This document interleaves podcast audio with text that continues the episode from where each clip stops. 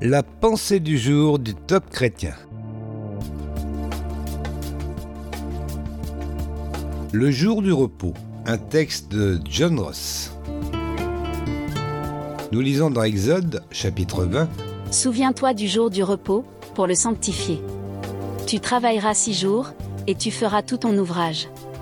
Mais le septième jour est le jour du repos de l'Éternel, ton Dieu, tu ne feras aucun ouvrage, car en six jours l'Éternel a fait les cieux, la terre et la mer, et tout ce qui y est contenu, et il s'est reposé le septième jour. C'est pourquoi l'Éternel a béni le jour du repos, et l'a sanctifié.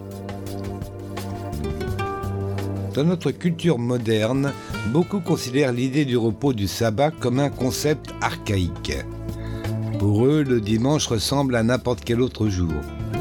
Pour certains, travailler 7 jours par semaine ne pose aucun problème. Cependant, d'autres personnes considèrent que les principes de Dieu sont aussi valables aujourd'hui qu'ils l'étaient lorsqu'il donna les dix commandements et qu'il était sérieux lorsqu'il déclara que nous avions besoin d'un jour de repos.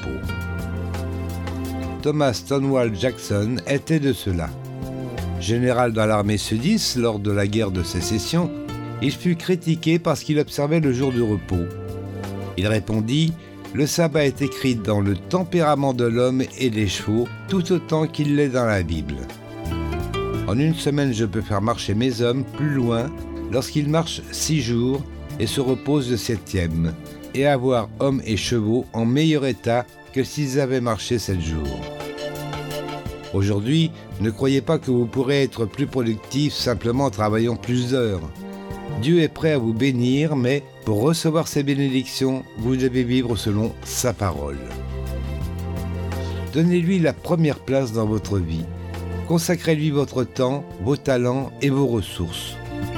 Passez du temps dans sa parole, exercez une foi complète et apprenez-lui à lui faire confiance. Et veillez à prendre un temps de repos. Une prière pour aujourd'hui. Père, merci parce que je peux te faire confiance. Aide-moi à entrer dans ton repos. Élimine mon stress, mon anxiété et mes fardeaux. Je mets de côté mes soucis pour ramener mon attention sur toi. Au nom de Jésus. Amen. Vous avez aimé ce message? Alors partagez-le autour de vous. Soyez bénis.